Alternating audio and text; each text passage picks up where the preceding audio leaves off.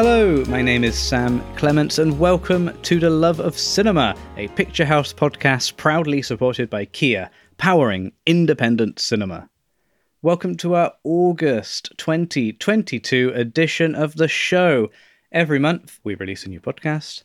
I am here to moderate, to host, very much in the MC uh, capacity. And I am joined for the, the meat of the show, really, is our two guest film critics. Every month, we'll invite two different film critics on to discuss and talk about some of the new releases coming to your local Picturehouse cinema. We can't cover every single film, of course. There are too many films, and the podcast is is you know it's like forty minutes long. Uh, we don't have time, but we do pick four films that we are excited about for whatever reason. Maybe they're the biggest new releases. Maybe they're a, an underdog that needs championing. Maybe they're from a filmmaker who we adore. And in fact, on this month's show, all of those boxes are ticked. It's a great month. I'm excited to get into it. But who will be joining me on my quest to cover the highlights of August? Let me introduce them. We will have guest film critics Hannah Strong, digital editor at Little White Lies magazine. You may have also read Hannah's words in our very own Picturehouse Recommend magazine. Hannah is a regular contributor. Uh, if you're in a cinema right now, grab that magazine and flick to the latest review from Hannah Strong. Uh, really wonderful writer. So thrilled to have Hannah on board. And in the blue corner, we've got Jake Cunningham, a wonderful freelance film critic who has actually written for Little White Lies. So there you go. Jake is also the co host of the wonderful podcast, The Ghibliotheque, a podcast dedicated to the films of Studio Ghibli. The Ghibliotheque in recent years has also pivoted to other animation studios. Uh, and at the time of recording, you can hear a wonderful mini-series on the films of Laika Studios, which uh, just bear that in mind, folks, because in a couple of months' time, we're doing a little Laika retrospective of our own at Picturehouse. Okay, now let's talk movies. First up, Where is Anne Frank? In cinemas on the 12th of August, it's the new animated film from director Ari Folman, the man behind the incredible Waltz of Bashir. I can't wait to hear what Hannah and Jake think of the movie. Just a little synopsis from me to give their review some context. The film follows the journey of Kitty, the imaginary friend whom Anne Frank dedicated her diary to. Kitty wakes up in the near future in Anne Frank's house in Amsterdam and embarks on a journey to find Anne, who she believes is still alive in today's Europe. While the young girl is shocked by the modern world, she also comes across Anne's legacy. And now, over to Hannah and Jake to see what they think of the film. Make them fight your war somehow. This young lady here named Kitty is looking for Anne Frank. Have you seen her? So, Jake, we have just seen Where is Anne Frank? What did you make of this film? Well, other than the fact that the title curiously doesn't end with a question mark.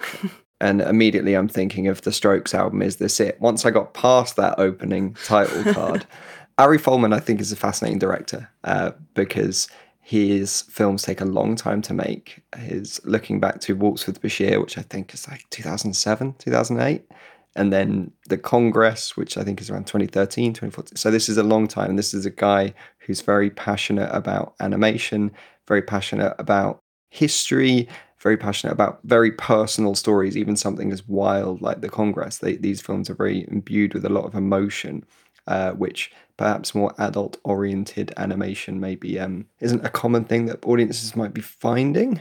And this film is he's really going for uh, going going for a lot that we've seen in in his previous films because I think you can see from a film like Waltz with Bashir how much he wants to tell people stories that are very lived from the real world. But a film like The Congress, which I think is brilliant and criminally underseen, shows how much he really wants to flex his imagination and what he can do within his form of animation.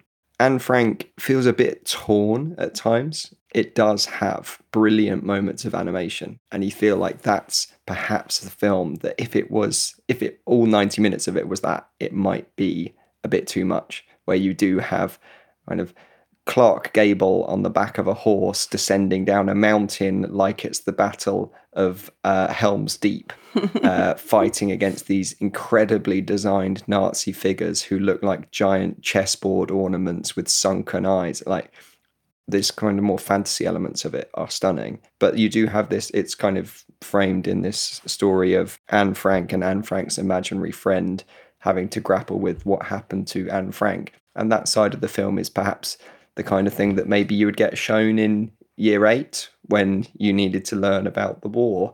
Um, that is not to say that's a bad thing, and I would encourage any year eight teachers to take their kids to this film.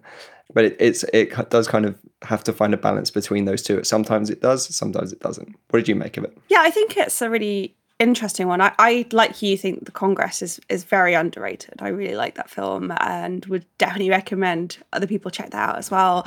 Um, this is an interesting one because I guess it's his first foray into storytelling for a younger audience and it is very much aimed at like you say the, the kind of uh, young adult the the next generation who maybe don't really know the story of Anne Frank which seems kind of um, absurd to me because it's something that was so drilled into my head as a teenager studying history and I went to Auschwitz and you know we really kind of learned a lot about the Holocaust, but I think it has been the, the strange thing where there's been, I think, a rise in kind of Holocaust denial. So I know that Ari Folman has really been um, working with the Anne Frank Foundation to kind of try and make sure this story isn't forgotten, which is a really noble aim and a really um, important aim, I think. But that balance is is quite jarring i find it sometimes because you get the really modern kind of flourishes of like Anne Frank flirting with all the teenage boys in the neighborhood. But then that kind of reality of what happened is always in the back of your mind. I do think it's really nice and really important to kind of show the that she uh, was a teenage girl at the end of the day and in her diary she was writing about having crushes and you know very kind of teenage girl things and i think it does capture some of that capriciousness and that kind of light that comes with being a teenager as well. I think it's uh, a very ambitious film, not always one that totally worked for me, but definitely, like you say, I think a, a really good tool for teaching this part of history, particularly to younger audiences, and not at all kind of a difficult watch. You know, I wasn't sitting there like looking at my phone or anything. I was very much engaged with it. Uh, so I'm just glad, I think, to see another Ari Folman film. Yeah, absolutely. And I think if you if you're a fan of animation, I would go into this thinking, yeah, you might sit through some sections that feel like a kind of strange time travel YA romance that flutters between the modern day and the war, which uh, can leave a strange taste in the mouth. But then every five minutes or so, you just get this blast of creativity that's stunning, and those those make it worth watching. Um, and I think politically it's quite interesting. I think the the title of the film, and I joked about there not being a question mark on the end of it. The film is trying to answer that question, who is Anne Frank, with a statement. And that's that's why it's not there. And at the start of the film, to me, this it's trying to say that we have perhaps strayed too far from the idea of what Anne Frank is, which is that she is a person.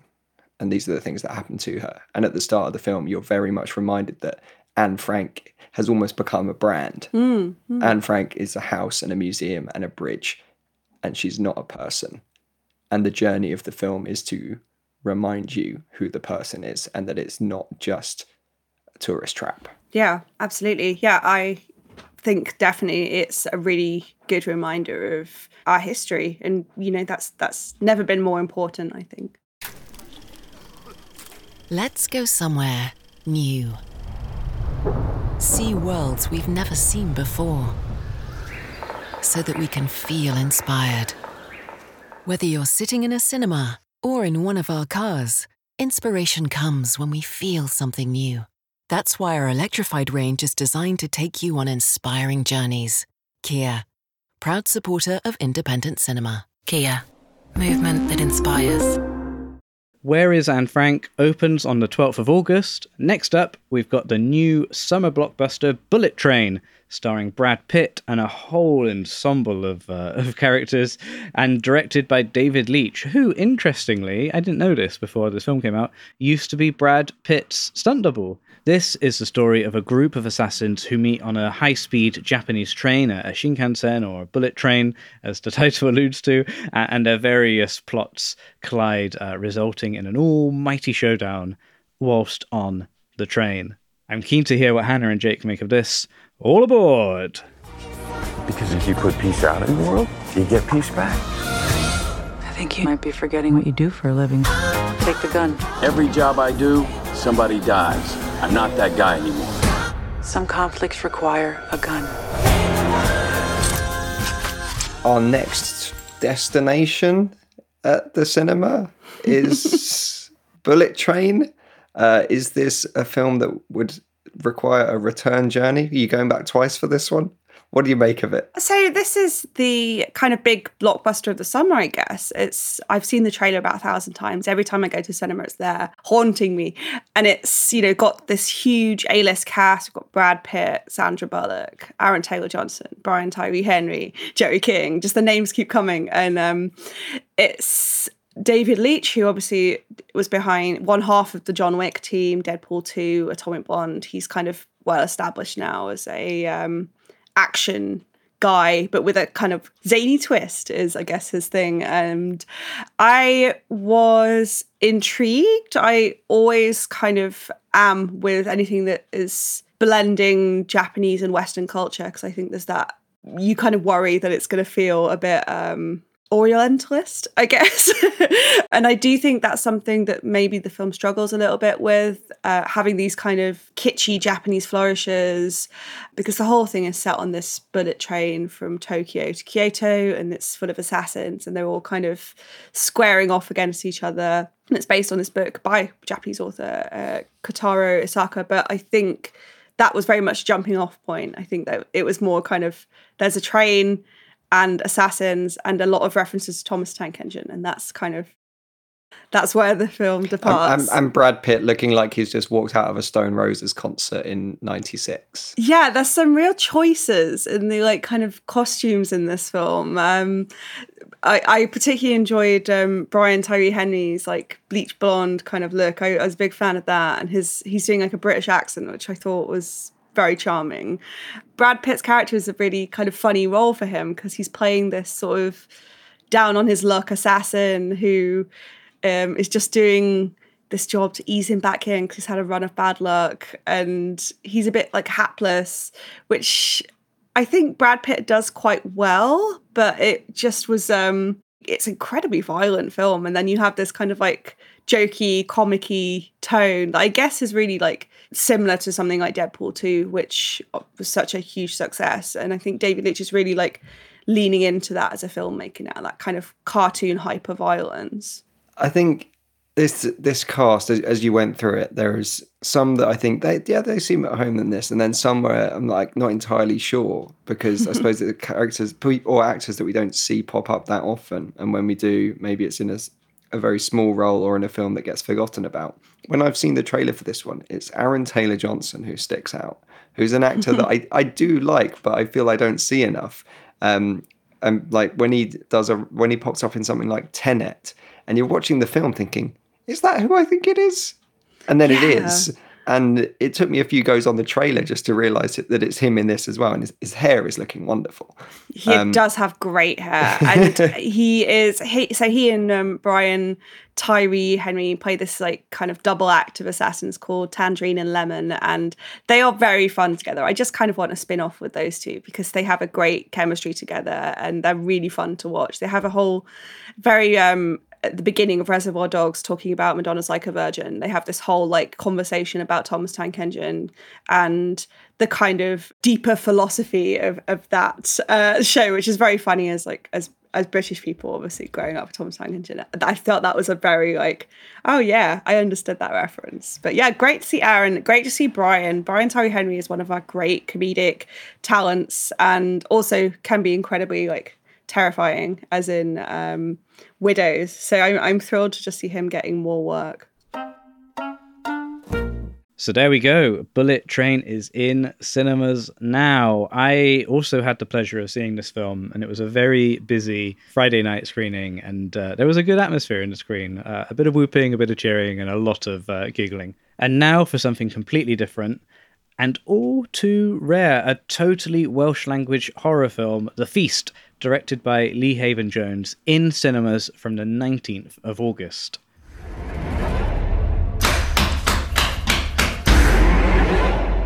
Sa ti'n gweud lot i ti?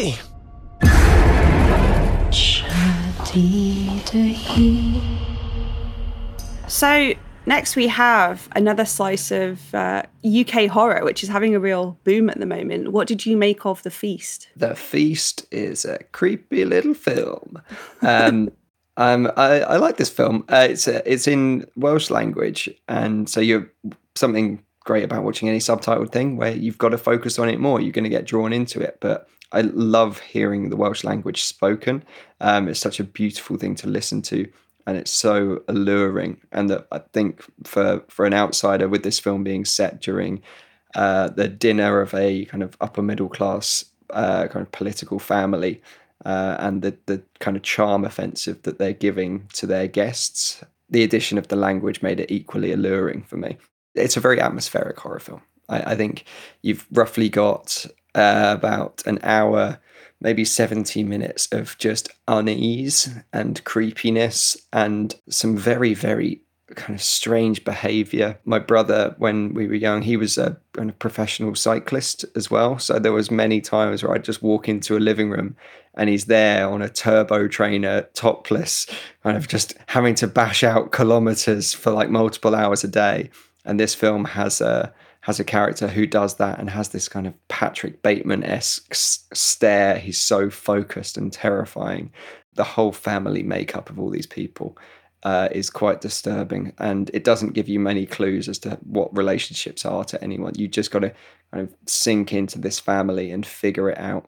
And I would say, like, the film does kind of get into more traditional horror elements as it goes down the road, but it's at its most creepy when you're just getting to learn about these people because they're horrible. yeah, they're such a disconcerting family unit. And for a lot of the film, because I think the actual kind of horror starts quite late, or the kind of traditional, what we would think of as traditional horror so you are spending a lot of time with this very unnerving group of people and there's that whole thing of who's the real monster in this film? which i always like kind of en- enjoy that thing and it really plays up the kind of class tensions between the nouveau rich and the um, kind of working class. They're all there's a sort of kitchen maid servant waitress who's come to help with this dinner party they're throwing and they're all so horrible to her and that is very true to life i think as well but um really kind of underscores how unpleasant this family are and how kind of wrapped up they are in their own lives. And I really enjoyed the kind of folklore element as well. So it's bringing in kind of Welsh folklore, which feels like something we don't really get to see on screen that often. Yeah, and it, it there is elements of the story that if they were told in um in a more over the top style, it would feel really heavy handed. And like if I say it on mic here, where it's like, oh, it's a it's a Welsh uh, Welsh family. They got rid of their farm and built an expensive house, and it's on top of um, kind of rare mineral deposits, and they're mining it. And there is a potential kind of folkloric character that lives in the caves underneath. You think that's a bit much, isn't it? that's a bit obvious, isn't it? In the hands of director Lee Haven Jones, it, it doesn't feel kind of rote. It it feels absolutely right, and like these characters are heightened, but only very slightly. Um, like you've got politicians that are kind of walking out of the thick of it, slimy mineral boy that's uh, kind of walking out of the succession, and you've got elements of you know, these hyper wealthy family dramas we've seen before, like something like Festen, like you can absolutely see in this film, or another film I really love, The Invitation, if anyone's seen that, where you are just kind of descending into the world of a class of people that you may not have much familiarity with, and you just feel like you come out of it needing a shower. Like, it's, yeah. it's, it's quite gross and unpleasant, but it is also quite fun like it's not like a kind of one of those like a thinky horror where uh, it's not actually fun or scary. Like that's crucial to it. Like it does have a good time with some of the characters and some of the gore too. Oh well, there we go. I'm, I'm glad they both enjoyed this film. I guess it's a it's an unusual one because seeing a film in the Welsh language is unusual, which is weird considering the country we live in, you know, and, and how much great talent comes from Wales. How many productions are actually made in Wales? It's uh, it's so rare still. With all of that, to see a, a film, of course, there's lots of Welsh television, which is broadcast in Wales, but to see a film, a feature film, which is not only distributed across Britain, but internationally. You know, this film has played at European horror festivals and, and all sorts, uh, and it's going down a treat. But it's a really ambitious film. It's really bold. I just think Lee Haven Jones, the director, is someone to watch. Uh, he's going to go on to do incredible things, but he's already done incredible things, and it's called The Feast, and it's in cinemas on the 19th of August. And for our final film this month, it's something that I have been looking forward to for a couple of years now. It's the next film from Jordan Peele, writer and director of recent hits Get Out and Us. His brand new film is Nope. This movie reunites him with his Get Out star Daniel Kaluuya uh, and brings in a whole bunch of fantastic actors, including Keke Palmer and Steven Yeun. And if you're watching the Apple TV show uh, For All Mankind, uh, the actress who plays Margo Madison is in this film. And honestly, I am mainlining For All Mankind on Apple Plus, uh, Apple TV Plus right now. And uh, and when she appeared on screen, I, I, jumped out of my seat. I turned to my wife, like, "Oh my god, it's Margo Madison!" Uh, Jake hasn't seen Nope yet, but uh, but Hannah will have a conversation with Jake about the movie. For what it's worth, this is one of my favorite films of the year already. I know, I know, it's too soon, Sam, to be saying films of the year, but I think this film is wonderful, and I cannot wait to watch this again when it opens in cinemas on the 12th of August. Here we go.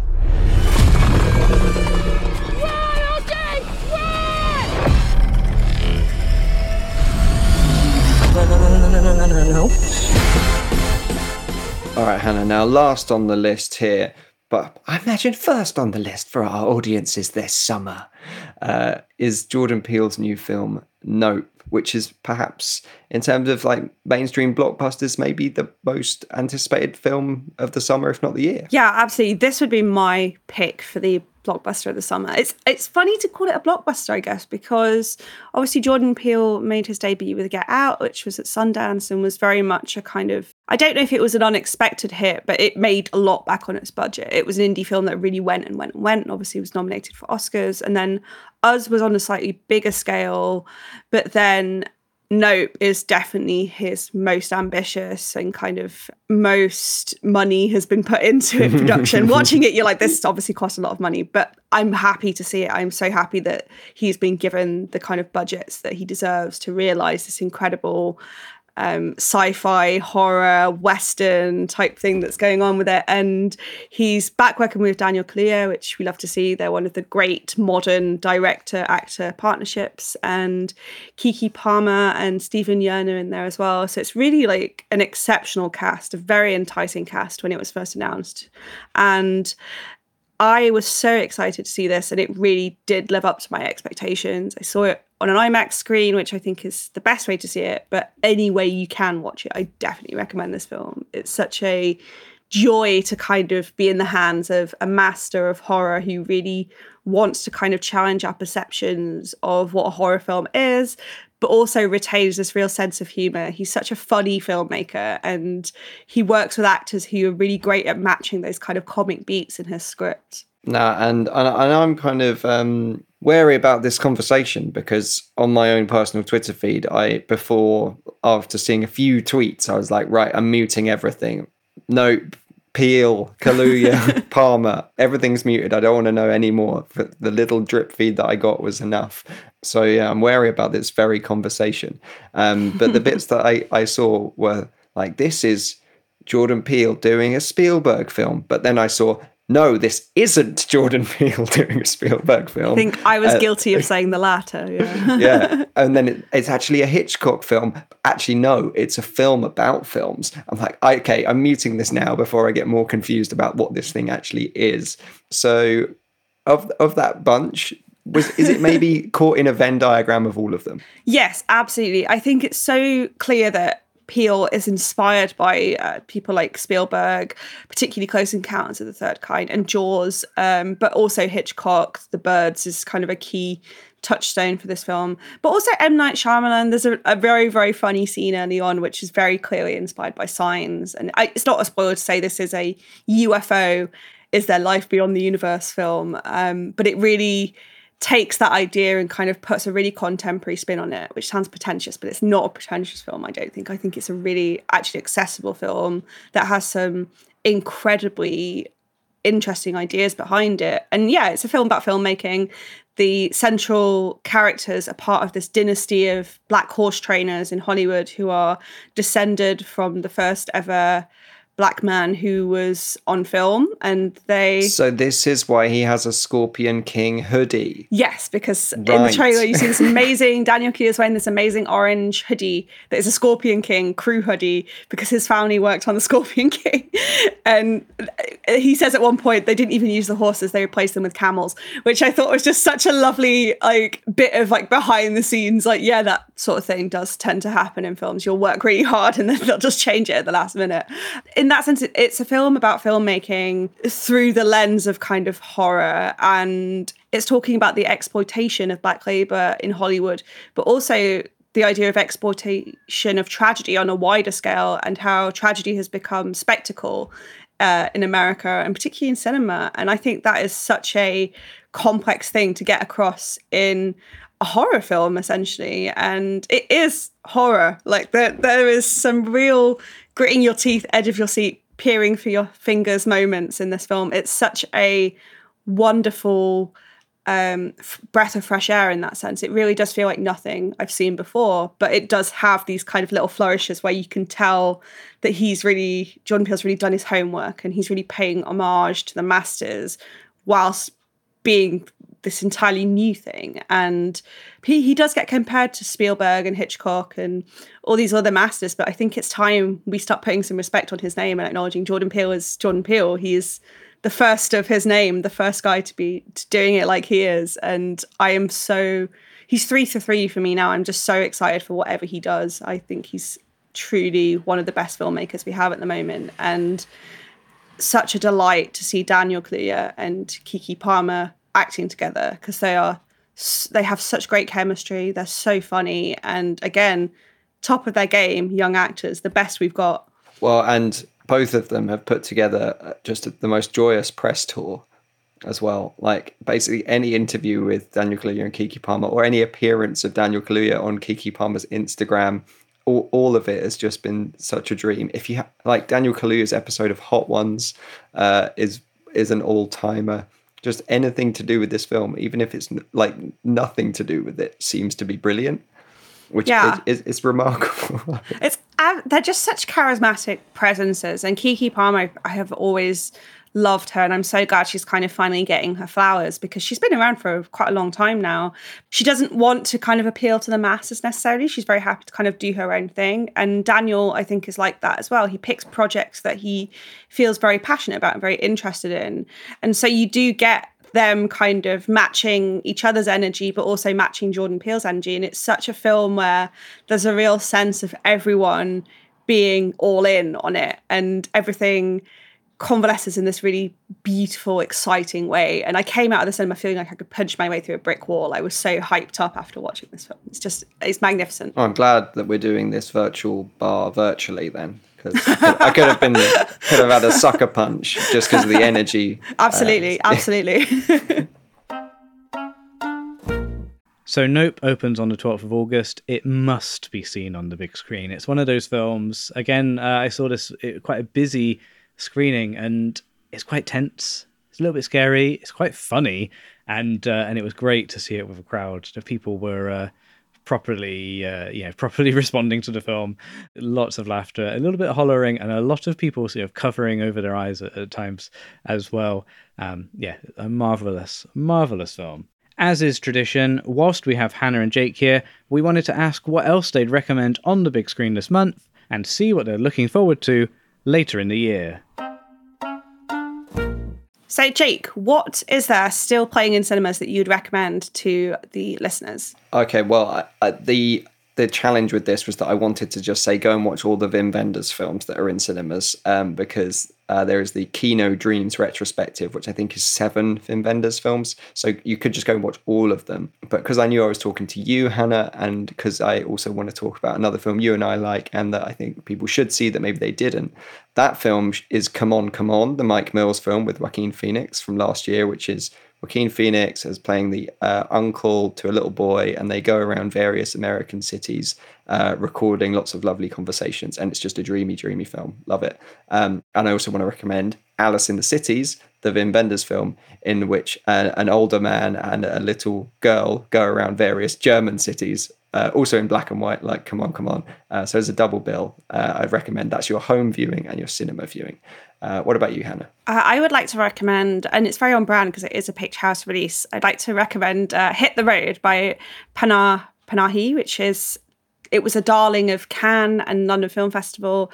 It's about a family who are going on this road trip uh, to a kind of unknown destination, and they are captained by this this very very cute very precocious young boy who's kind of bouncing around the vehicle with the dog and the mum and the dad who are all a bit kind of world weary. And it's just delightful. It's really able to find a balance between kind of uh, wacky humor and this incredibly heart wrenching story that kind of gets unveiled very slowly throughout through the eyes of this child. I definitely recommend it, and particularly poignant at the moment because uh, Panah Panahi's father Jafar has been sentenced to prison in Iran because of standing up against kind of things that the government are doing. So definitely go and support this film. Great pick. So Hannah, that's what's in cinemas now. What's immediately coming up in cinemas looking further ahead, we've got a telephoto zoom lens on the calendar. as Jordan Peele or Hitchcock might like us to have. Uh, what are you looking forward to most? So there's so much great um, cinema coming out in the next few months. I really could do a whole podcast just about things I'm excited to see. But the one I would like to kind of highlight people is Martin McDonagh's The Banshees of Inisherin, which I believe is out in October. And this is uh, the filmmaker behind In Bruges, uh, Three Billboards Outside Ebbing, Missouri. And I'm a big fan of him anyway, but this is him reuniting with Colin Farrell and Brendan Gleeson and bringing in uh, Barry Keoghan to the mix. And I am so excited for it. It looks, from the stills alone, I just have no idea what to expect, but I'm such a big fan of Farrell and Gleeson. I think they're such a wonderful pairing together on screen. I can't wait to see this. Yes, absolutely. I know I've heard there's some uh, quite sweaty, inducing uh, finger based horror in that film, uh, which uh, is already kind of making my stomach lurch. what about you? What are you looking forward to seeing? All right, so I want to shout out um, Suzume's Locking Up, which is a film that helpfully I, I, has no release date for the UK. So market you can't even mark it in your calendars. But this is the new film from Makoto Shinkai. Uh, if people saw Your Name or Weathering with You, he's the director of those films. Beautiful, kind of hyper real anime uh, that is extremely melodramatic and. Uh, I, I really, really enjoyed just kind of taking apocalyptic events and giving them over to teenagers to explore their feelings through. Uh, just very, very lovely and so beautiful to look at. And this film sounds really intriguing. We don't know a huge amount about it, um, but what we do know is rough concept if anyone saw the Paul Thomas Anderson directed music video for Daydreaming, the Radiohead song, in which Thom Yorke opens a doorway and then walks through into another world and then walks through to another doorway and then another world. Imagine that, but it's kind of YA anime, uh, and that there will be, uh, I'm sure, lots of danger that threatens the world of uh, Japan and, and beyond. Um, that that's about it, really. We know we know precious else, uh, but I'm I'm very very excited, and so do check that one out. And for a Shinkai film, you want to see it on a big screen because, like, the his animation is so, yeah, as I said, hyper real. It's unbelievable, uh, but not too real. You know, it still looks lovely, much nicer than our real world. Like it's it's like this is our world that's had like a million like baroccas It's, wow, um, what a way to describe it, a visual. I love that. It's sold. That's how I want the world to look all the time. Alas, our world is not like that, Hannah, but it is a world in which you exist, and that's a benefit at least. So, where, where can people be keeping up with you, and what are you up to? So, uh, in my day to day life, I am the digital editor at Little White Lies magazine. So, you can find us at lwlies.com. And then I recently wrote my first book, Sofia Coppola Forever Young, about surprise, surprise, Sofia Coppola. And I'm doing a screening of her incredible film, Somewhere, which again, a little bit inspired by Alice in the Cities. And that is going to be on the 26th of August at Hackney Picturehouse. I'm going to be doing a book signing and introduction. So definitely come along and check that out. And you can find me on Twitter at the third hand if you have enjoyed these hot takes. Uh, Jake, whereabouts can people find you? Well, well, before I do my plugs, I'll just say go and watch somewhere on a big screen because there there is a, a zoom shot in somewhere that is just an absolute stunner. And if you can watch that on the big screen, uh, Hannah's Hannah's event, do get along because just, just that's worth the ticket price alone. But if if people want to hear from me, they can hear hear me on the Ghibliotheque podcast. Um, really going with the brand here and plugging some anime earlier that that was maybe laying it on a bit thick. Um, but that's a podcast that's all about uh, Studio Ghibli and uh, well animation in general. And we're currently in the midst of a series all about uh, the filmmaker Henry Selick and the studio Laika. Uh, so if you are interested in films like Missing Link or Coraline or The Nightmare Before Christmas, um, go and have a listen to that series. And buy our book called also called Ghibliotheque, which is a, a guide to all the films of Studio Ghibli. Uh, if you want to keep up with me individually, though, I'm on Twitter at Jake H. Cunningham. There we go. That brings us to the end of another show. Thank you to Hannah Strong and Jake Cunningham for being our guest film critics. Do check out Little White Lies magazine. Do pick up a copy of Picturehouse Recommends uh, and read Hannah's writing in there. And you can listen to Hannah on the Little White Lies podcast from time to time please listen to Jake's excellent Ghibliotheque podcast. Been running for a few years now and has covered every film in the Studio Ghibli back catalogue and many, many others. So uh, yeah, do check that out. I'm a I'm a subscriber. I enjoy that show. And hey, whilst we're talking movie podcasts, if you'd like to hear more from me, I host a fortnightly show about under 90 minute films, the 90 minutes or less film fest. A link to that in the show notes. We could not make this show without Kobe Omanaka, our valiant producer, Kobe Omanaka and uh, and Stripped Media. Thank you so much, Kobe, uh, for your work on this month's episode. And the show is edited by Maddy Searle, our superstar editor.